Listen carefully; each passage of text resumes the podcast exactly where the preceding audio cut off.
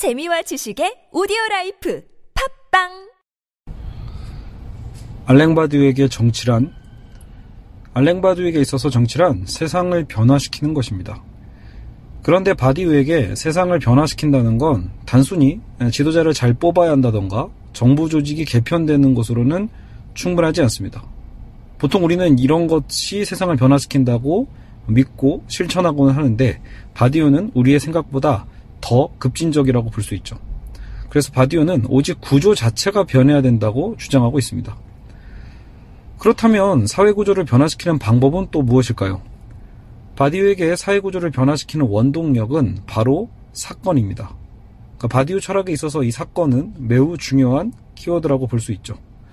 선한 의지의 개인 노력으로 어, 되는 것이 아닙니다.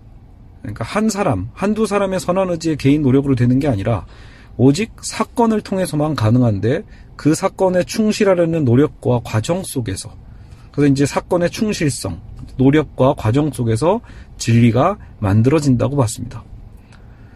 바디우에게 있어서 존재는 어, 변하지 않는 것입니다. 존재가 언제나 생성, 변화해 간다는 들레주의 존재론과 달리 그러니까 역동적인 어떤 들레주의 존재론과 달리 바디우의 존재론은 정적이라고 볼 수 있습니다. 그런데 바디우가 말하는 그 사건이 바로 이러한 정적인 존재의 파장을 불러일으켜 변화를 주게 됩니다. 그러나 이 사건은 철저히 우연적인 것입니다. 어떤 필연에 의한 메커니즘에 의해서 일어나는 것이 아니라 바디우의 사건은 철저히 우연적이고 그 자체는 존재가 아니기에 잠시 생겼다가 또 그렇게 사라질 수밖에 없는 특성을 갖고 있습니다. 그런데 이 짧은 사건의 충격파가 지나간 그 자리, 바로 그 흔적이 만들어지는 과정이야말로 사회 구조를 변화시킨다는 것입니다.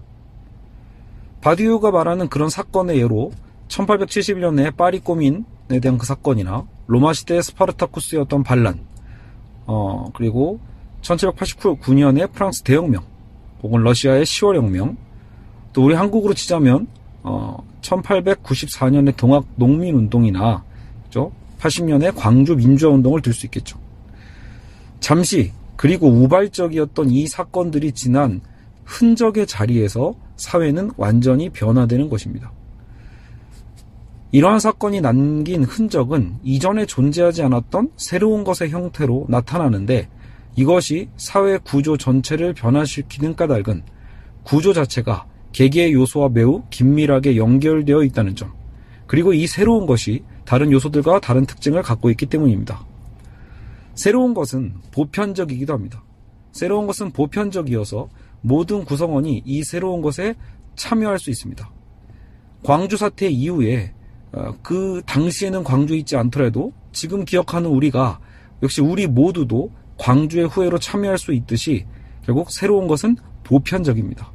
그리고 거기에 참여한 모든 구성원은 평등한 지위를 갖게 됩니다. 바디우에 있어 이 새로움이 바로 진리입니다. 새로움이야말로 그 사회 안에 있으면서도 사회 자체는 아닌 것이며 사회의 특정 대상과 부분이 아니라 사회 전체를 반영하는 보편성이 됨으로써 세계의 진실을 직시할 수 있게 되기 때문에 바로 진리라고 할 수 있습니다. 결국 바디우에게는 진리를 추구한다는 건 새로움을 창조한다는 것이며 세상을 변화시킨다는 말과 동일하다고 볼 수 있습니다. 바디우에게 주체란 꼭 인간, 개인을 지칭하는 개념도 아닙니다.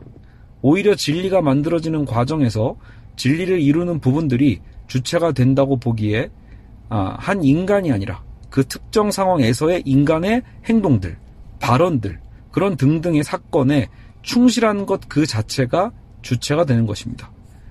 얼핏 이러한 주체론이 개별자를 보잘것없게 만든다는 비판을 가져오겠지만 혹은 그런 비판을 많이 듣겠지만 역으로 한 개인이 동시에 여러 진리에 참여할 수 있다는 장점도 갖고 있습니다.